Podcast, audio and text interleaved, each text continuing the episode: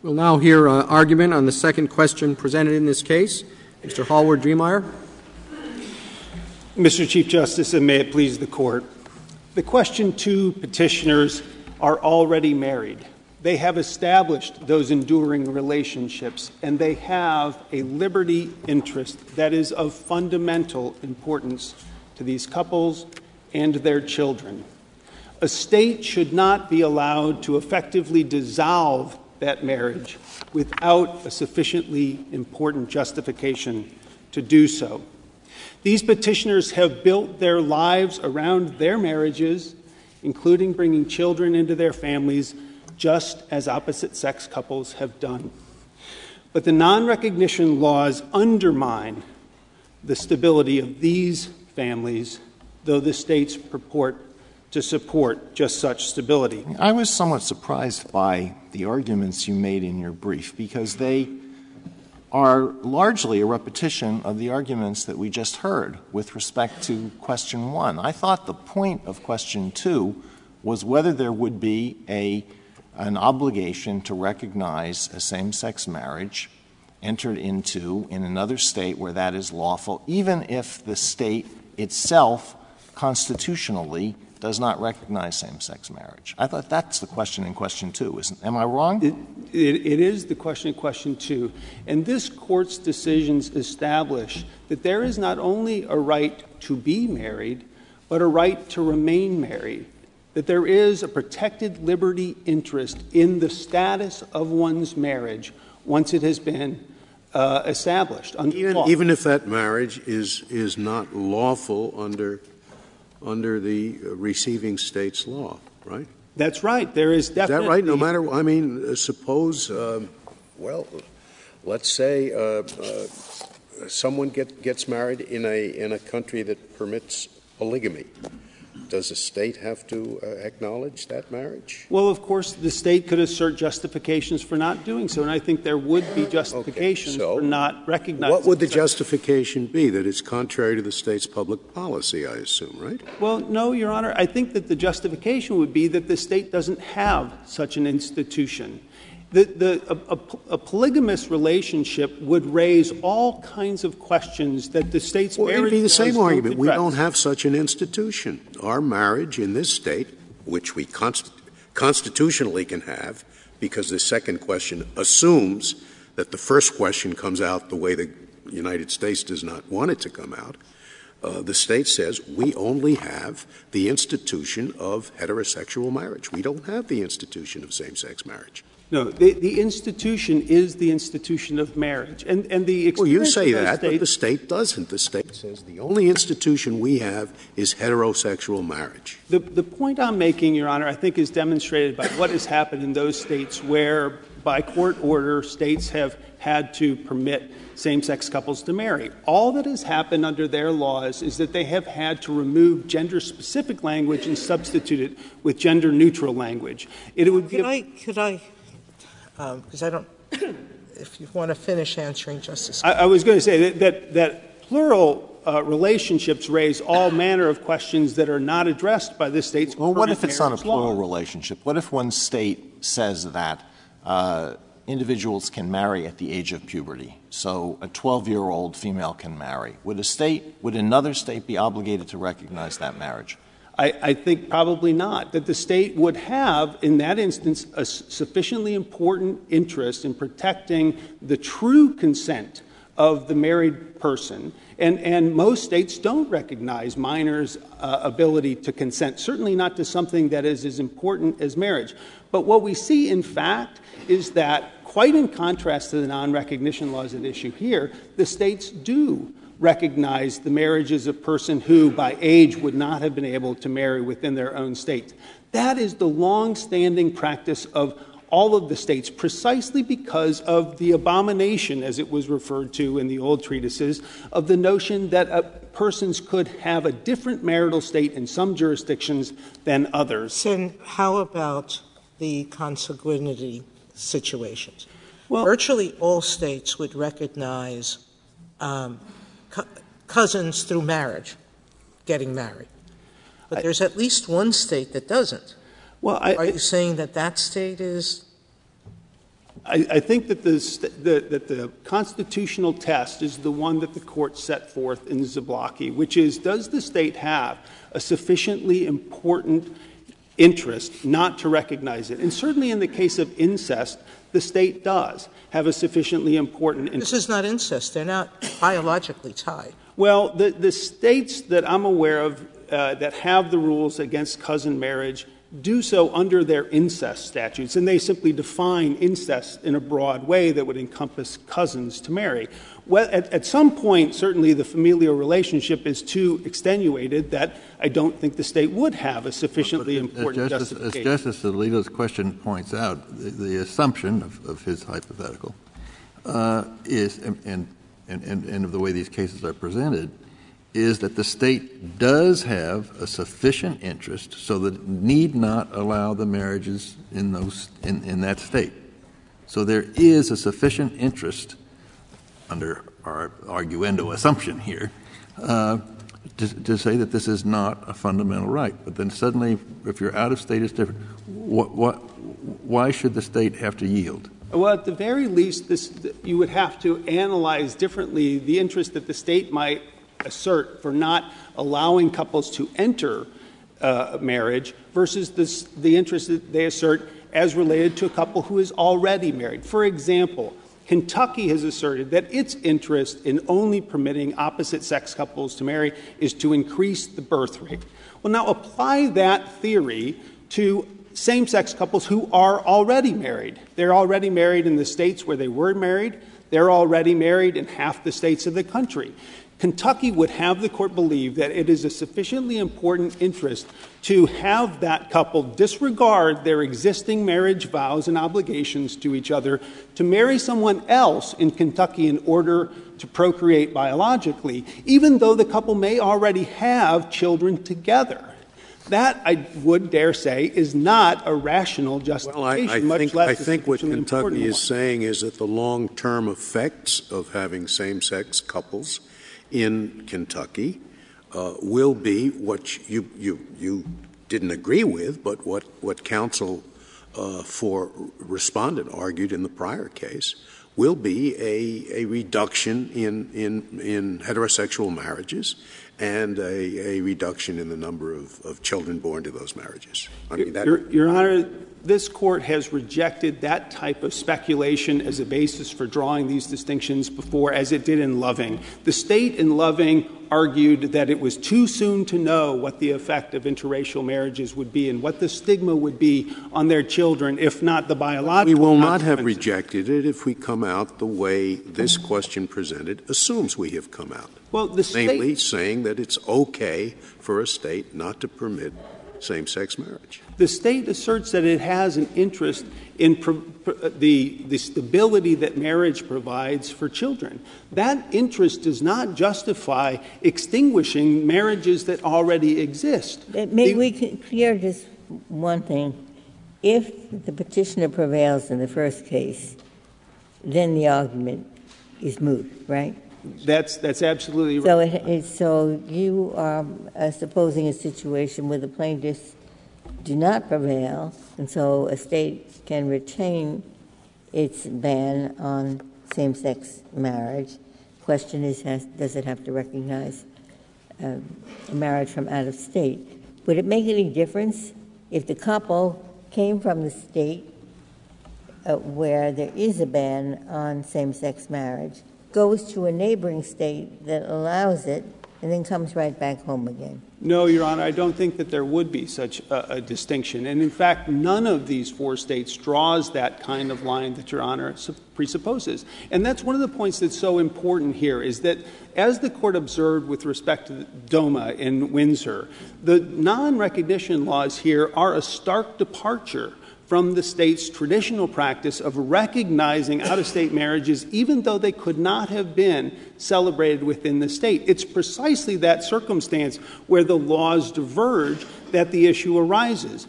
And the the three States that have this issue, Tennessee, Ohio, and Kentucky, are, between them, able to identify only five instances in which they did not recognize a marriage that uh, was valid outside the State, even though it could not have been celebrated inside.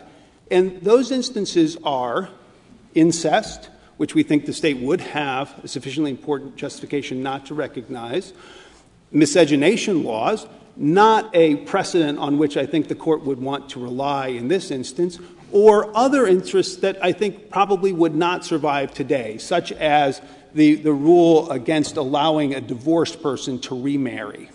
So they are, and, and more importantly, the most recent of those cases is from 1970.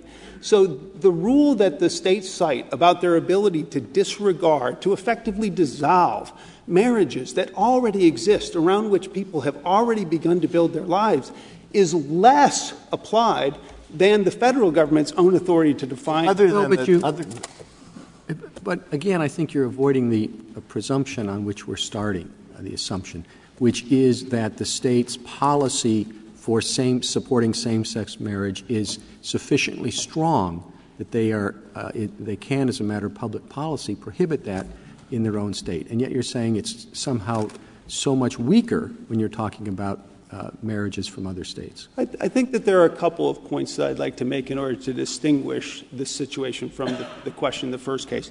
In the first case, it was very significant that Respondents' Counsel was emphasizing that he thought it was merely rational basis scrutiny that would apply. But that was to the question of whether people should be allowed to marry in the first instance. Our petitioners on question two are already married. We know from Windsor, because the court held, that once married, a couple has a constitutionally protected liberty interest in their marriage. We also know from Windsor that where a, sovereign disregards that marriage in a way that would be extraordinary and out of character with tradition, that that requires, at the very least, careful consideration. And that's what we have here. It certainly undermines the state interest that we would, assuming arguendo, have recognized in the first case, to say that they must welcome in their borders people who've been married elsewhere. It'd simply be a matter of time until they would, in effect, uh, uh, be recognizing that within the state. Well, Because we live in a very mobile society and people move all the time. In other words, it, it would kind of, one state would basically set the policy for the entire nation. Well, of course, there would be many fewer such couples raising children within their borders than heterosexual couples who are raising children who are not biologically linked to them.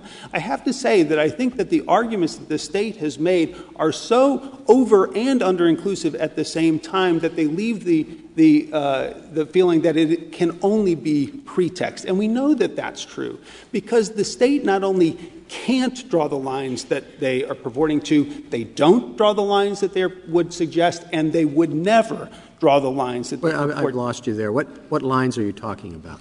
a line, for example, that limits marriage to those couples who are able to procreate biologically without any uh, assistance. The states don't draw those lines. The states have laws that treat adoptive relationships with the same legal effect as biological ones. They actually have laws that further support and, and give greater stability I to thought marriages your, that use your argument would be different. I thought that the states had never categorically passed a law declaring that a particular kind of marriage was against public policy.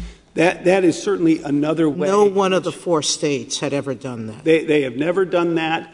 Until the DOMA issue That- came up. these laws are, are, are out of character, unprecedented in the language of Romer in many respects. You're saying Well, they- that you're saying that uh, the laws in some states, uh, uh, the states that you're referring to that recognize only opposite-sex marriage, are pretextual. The, the, their, their non-recognition laws are pretextual, yes, because the longstanding practice of these states is to recognize marriages that are validly celebrated elsewhere precisely because of how other than the distinction, we have the distinction between same-sex marriage and opposite-sex marriage. What is the next most dramatic variation that exists in the marriage laws of the states? Well, at the time, certainly interracial marriage At the was present time, what is the most, the next most dramatic difference? Well, I, I, I think that uh, if I could, the, the anti-miscegenation laws actually are the closest analogy. But what's different between them, if I could, because it goes to Justice Sotomayor's question, and I'll try to answer yours. Well, well, I had asked a simple question. At the present time, what is the next most dramatic variation in the marriage laws of the states? It probably is age. And, and what is the what, what's the, the range? I, think it goes from 13 to 18. In, but, but as I said before, the tradition of the states, the issue does not come up that much, but the tradition of the states is to recognize a marriage that was uh, entered into by someone of an age that could not have been entered within the state because of the nature of the marriage once it's established, recognizing that the fundamental nature of that relationship is not one that the state should put us under.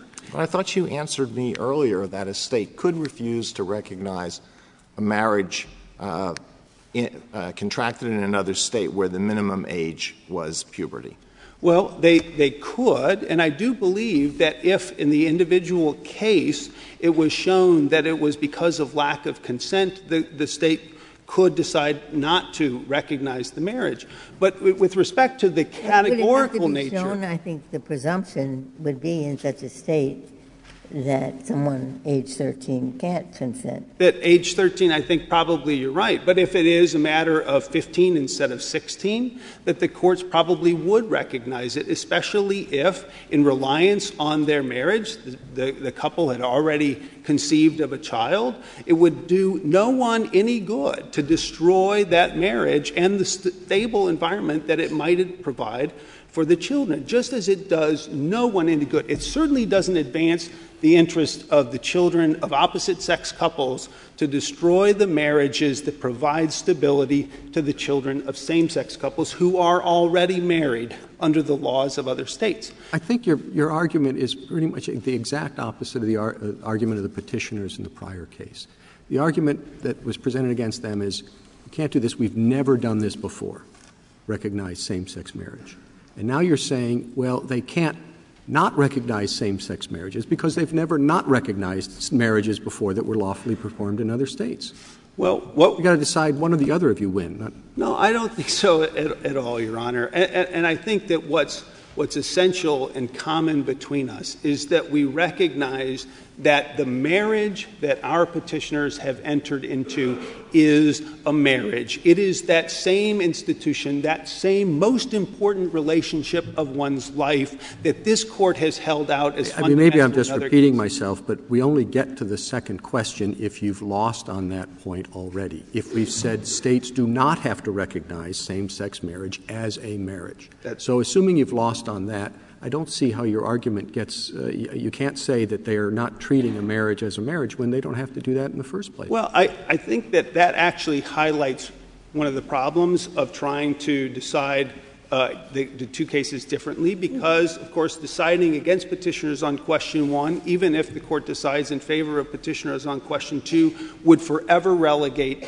those marriages to second class status and would raise all kinds of questions whether those marriages could be subjected to uh, laws that are not quite so favorable. You're re-arguing question one now. Is that is that no, what you're doing? No, I'm suggesting though that even a win on question two does not fully validate our petitioners' marriages. But certainly we think that the state cannot disregard them, cannot effectively dissolve existing marriages without a sufficiently important reason for doing so. This court recognized in the Lawrence case that marriage, procreation, family relationships, child rearing are fundamental aspects of autonomy that same sex couples can enter into, can choose for purposes of autonomy the same extent as opposite sex couples, especially when those couples have done so, have established a marriage, have brought children into it. I, would like to give an example, if I could, because I think that it sort of brings home what's really happening. Matthew Mansell and Johno Espejo married in California in 2008. In 2009, they adopted two children. Now, in reliance on the protection that is afforded by marriage, Mr. Espejo was willing to give up his job to become the primary caregiver of their children. Mr. Mansell is the primary breadwinner. His job in an international law firm was transferred from California to Tennessee. And the cost of that transfer for that job for them was the destruction of their family relationships, all that they had relied on in building their lives together.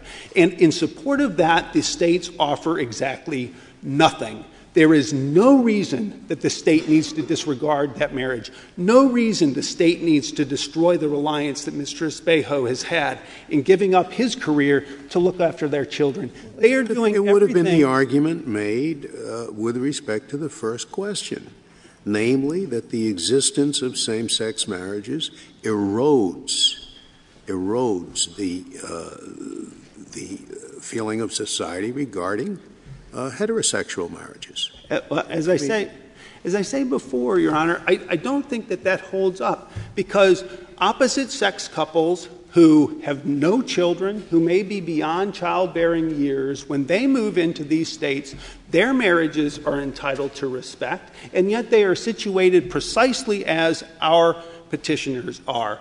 Our couples likewise have marriages. They may not be able to procreate biologically together, but they are able to procreate through assisted means, through adoption. They bring children into their families just as opposite sex couples do. And when, in reliance on their own state of where they live, they move into these states, that marriage is destroyed.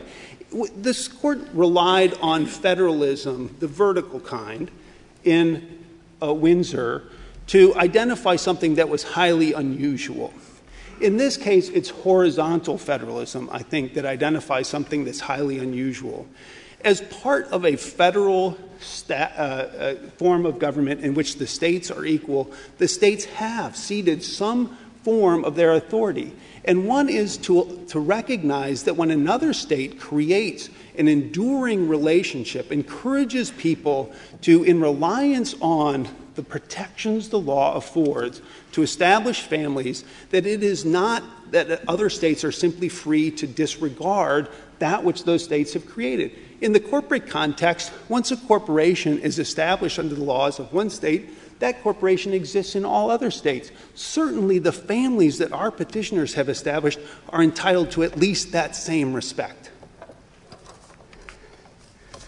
I think that, Your Honor, it is quite interesting to note that in the first argument, Michigan was forced to argue some positions that I think are quite astonishing. That the state could limit marriage to couples who are capable of procreation without assistance, or indeed that it could abolish marriage altogether. It's our clients who take marriage seriously. They took vows to each other and bought into an institution that, indeed, as this court has said, predates the Bill of Rights, that is the most important and fundamental in their lives. And the state should offer something more than mere pretext as ground to destroy it. I, The state's rationale is we, we treat outsiders the same way we treat insiders. Well, I, th- thank you. They, they certainly have offered that. But what the state ignores is that these so called outsiders are already married. The state, it's true, says, well, we have same sex couples in our state and we don't allow them to marry, so we're going to, treat you the same way. Well, they ignore that our clients have already formed those relationships. And I think that it would be, uh, in terms of the, interests that, dis, that distinguish between the two questions, it's helpful to think again, perhaps, about heterosexual couples. We don't think that a state could limit marriage to only those couples who are capable of procreation. We don't think it could preclude marriage uh, by women who are 55. But it would be quite a different and distinct constitutional violation for the state to dissolve the marriages of opposite sex couples when the woman reaches 55. I don't think that that's constitutionally permissible. The states don't do that, and of course, they never would do that because the essential protection against arbitrary laws is that the majority has to live under the same laws that they would subject the minority to. And there is no chance that the majority would subject themselves to such a law as that. I'd like to reserve the remainder of my time. Thank you, counsel.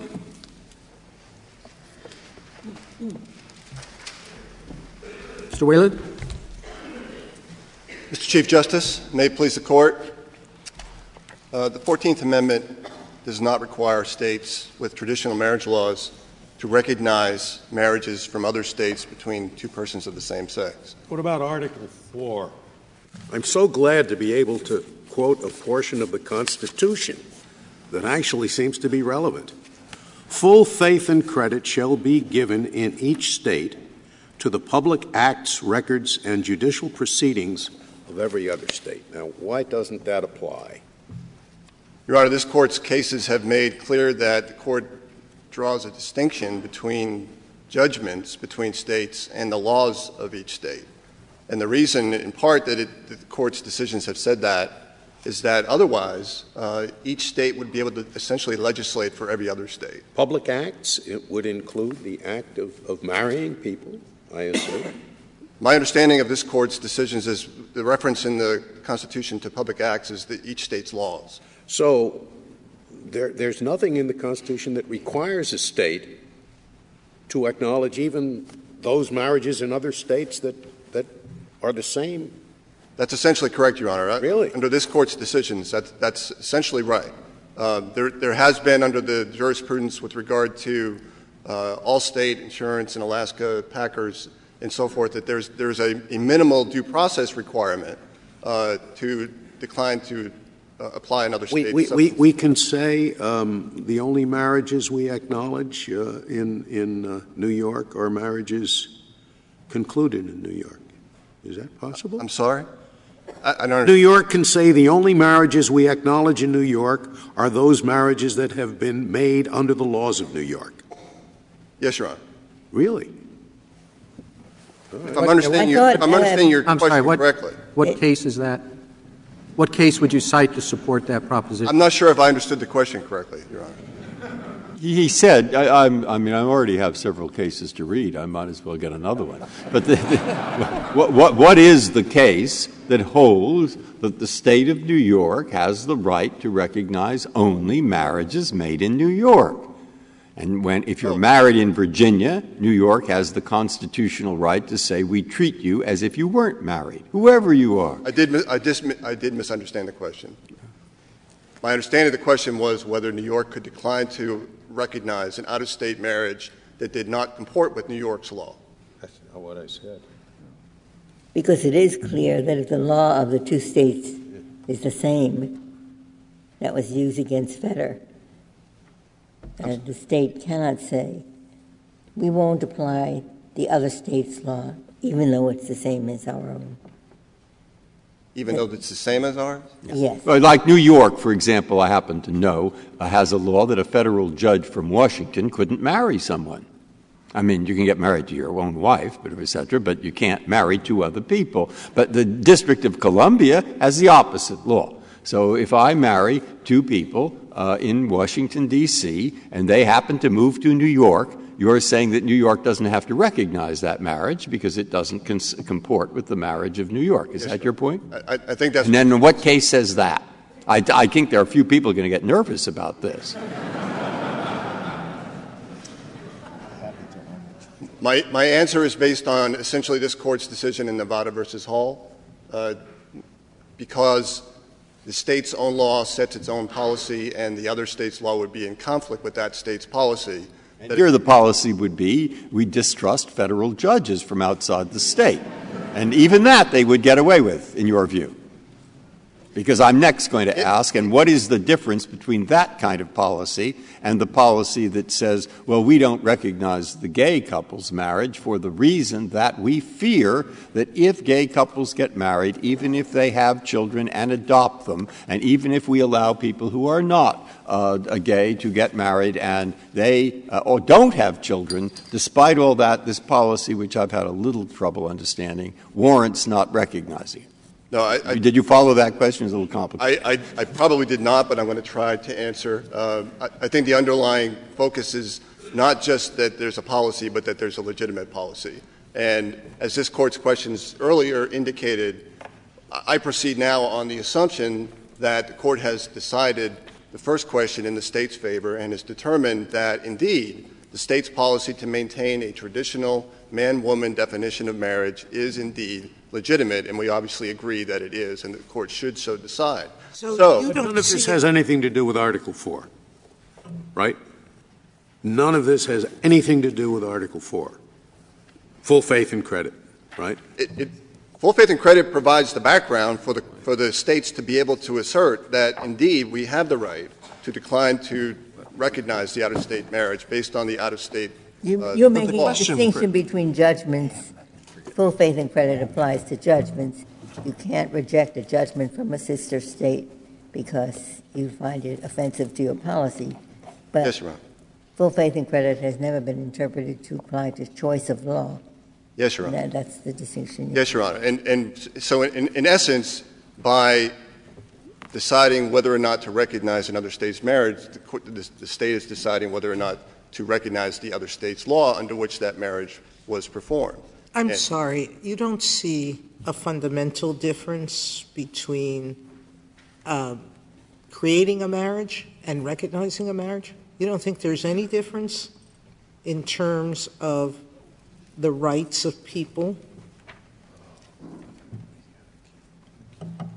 If states regularly don't say that the prerequisites to marriage in our state are not necessarily against public policy.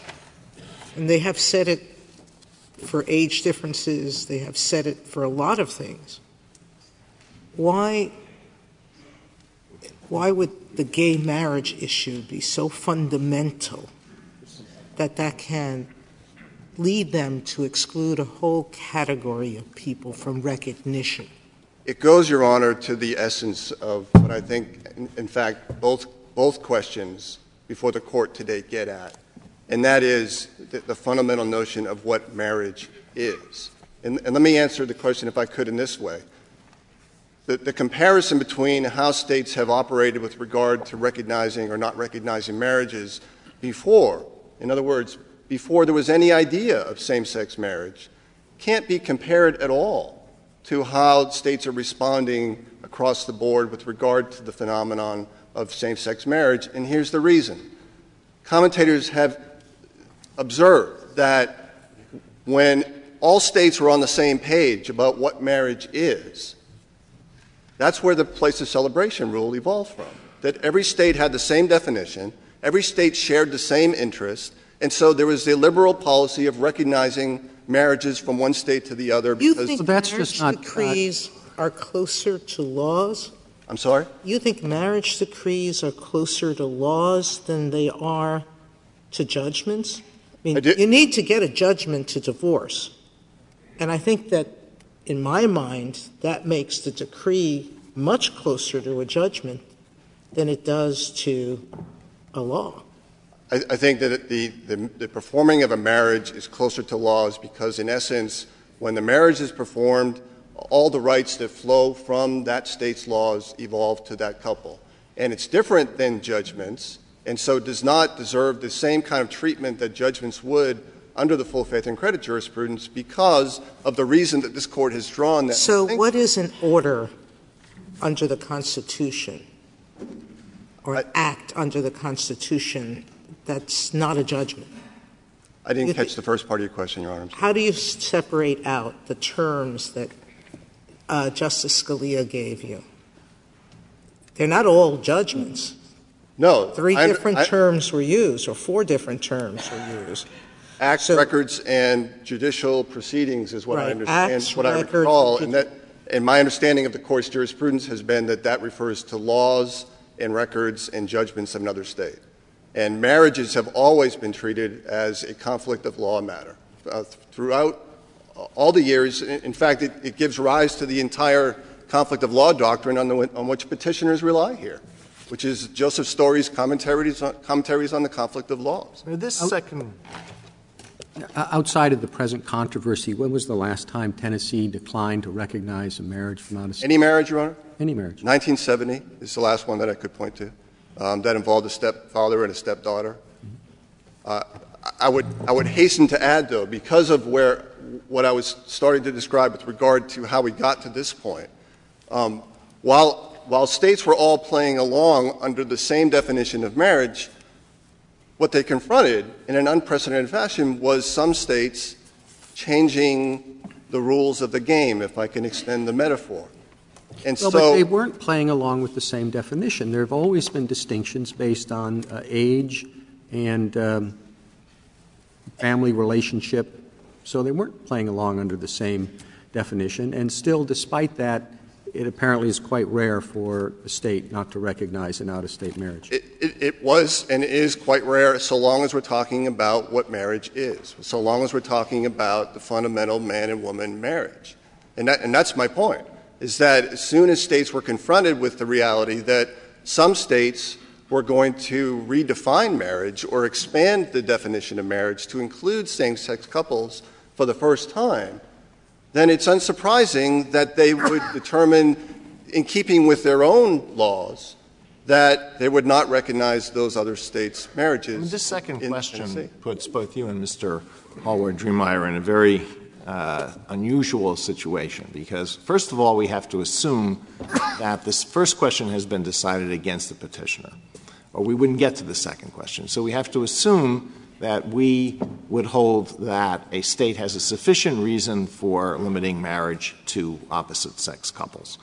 And uh, Mr. Hallward Driemeier acknowledged that a state could refuse to recognize an out of state marriage if it has a very strong public policy against that marriage, if it's a polygamous marriage, if it's a, marriage of very young individuals. So the question is whether there could be something in between. So uh, there's a, sufficient reason for the state to say we're not going to uh, grant these licenses ourselves, but not a strong enough reason for us not to recognize a marriage performed out of state. I suppose that's possible, isn't it? Well, uh, let me answer it this way, and hopefully I'm answering your question in doing so. Let me be clear. The, justifications that have grown over time and the requirement for a strong public policy reason to decline to recognize a marriage have grown up around the man woman definition. Our position is that so long as we're talking about a marriage from another state that is not the man woman definition, that it is simply the state's interest in maintaining a cohesive and a coherent internal state policy with regard to marriage that justifies not recognizing those marriages. Otherwise, as, the question that was put earlier indicated, any resident of, the state could go to a, another state, get married, come back, and demand to have their, their marriage. That happens already. People who are not permitted to be married in a lot of states go and do that, and they come back to their home states, and the home states follow the rule of cel- marriage celebration. And, and again, we're talking about the fundamental distinction between marriage, as the states see it, the traditional definition, and the same sex marriages that other states well, have, have adopted. The prerequisites are always a state's judgment about um, marriage, about but, what should be a recognized marriage. But, Your Honor, they make exceptions. The difference here, I think, is, is the, the, the landscape that we find ourselves in. Tennessee, Ohio, Kentucky, and other states with a traditional definition of marriage have done nothing here but stand pat. They have maintained the status quo. And yet other states have made the decision, and it certainly is their right and prerogative to do so, to expand the definition, to redefine the definition, and then to suggest that other states that have done nothing but stand pat now must recognize those marriages imposes a substantial burden on the state's ability to self-govern. Um, and it, is odd, isn't it, that a, a divorce does become uh, the decree for the nation. A divorce with proper jurisdiction in one state must be recognized by every other state, but not uh, the act of marriage. I, understand the point, Your Honor, and uh, again, I think it falls within the court's recognition of a distinction between judgments and laws. And here I think we're dealing only with laws. And again, it would allow one state, initially, literally one state, and now a minority of states to legislate fundamental Uh, state concern about marriage for every other state, quite literally. Um, that's that's an enormous imposition and an intrusion upon the state's ability to decide for itself important public policy questions. Uh, and to maintain, particularly when we're talking about recognition, there, there is an impact that occurs when one state is asked to recognize another state's same-sex marriage because of the fact that its entire domestic relations policy has been built around the expectation and the presumption that there is a man-woman relationship. That in Windsor, this Court recognized and observed that um, marriage is the foundation of the state's ability to regulate domestic relations. And to give you one concrete example um, that comes up in this case itself, one of the incidents of marriage is the child, the presumption of uh, parentage that comes with a marriage. And for the state to be required to recognize another state's marriage where there is a child of that marriage in a same-sex situation would fundamentally alter the state's definition of parentage, which I can tell you— Well, I don't understand your argument. I understand your argument that it's a fundamental public policy question about whether you're going to recognize same-sex marriage uh, or not. But I don't see the difficulty in following the consequences of that under domestic relations law. Just treating a couple as married. And uh, so the first question is a big step, but after that it seems to me that the question of how you apply the domestic relations law is pretty straightforward. Well, this is part of the reason why I wanted to mention this in particular, because a large part of the Petitioner's focus eh, has been on the impact on the children that are involved. And I think it's important for the Court to recognize that in many states, and I can tell you in Tennessee, that the definition of parent has always been biologically based. That marital presumption of parentage has its foundation in biology. It has its foundation in the man-woman relationship. So when and if a state were required to recognize a same-sex marriage and so therefore change the pronouns and change the terminology to apply— Oh, but you do that for adoptions. What's the problem? Because— This is a really big deal? It is a big deal, Your Honor, because you are changing the way the state defines a parent. And in the adoption context, you have to understand, adoption and the traditional definition of marriage, they work in tandem. They work together. And as Mr. Bursch described, the objective with regard to marriage is to link children with their biological parents. When that breaks down, then there's adoption. And so, yes, there's an effort to— Do you think that a state can fail to recognize the birth certificate of a particular—another state?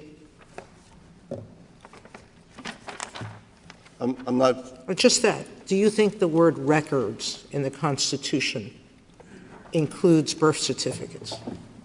Yes. So California, without any reason, no suspicion of fraud, no anything, could it refuse to recognize another state's birth certificate? I have to admit, Your Honor, I can't speak to that intelligently. Records, to me, has to have a meaning. Record has a meaning. It does, Your Honor. The reason that I'm hesitant is that I know that there is disagreement in the cases about exactly what the impact of that is, between whether that just means we have to acknowledge the existence of the record for evidentiary purposes or whether the effect of the record has to be acknowledged. And uh, as I stand here— I recognize that that's an issue. But if a birth certificate were to be a record, don't you think a marriage certificate? It's an official act of a state. Well, the marriage certificate certifies—and I guess it goes exactly to the point. It certifies the fact that there was a marriage. I think that the laws that allowed that marriage to occur when they are different fundamentally with the laws of a state like Tennessee preclude the application of that same principle from one state to the other. Um, with regard to the effect of requiring recognition on a state, I think it's important also to um, consider the fact that Petitioners have complained about the impact that it has when they move from one state to the next um, with regard to the rights that they enjoyed under the marriage as it was defined in New York, for example, or California. Uh, federalism accommodates this situation.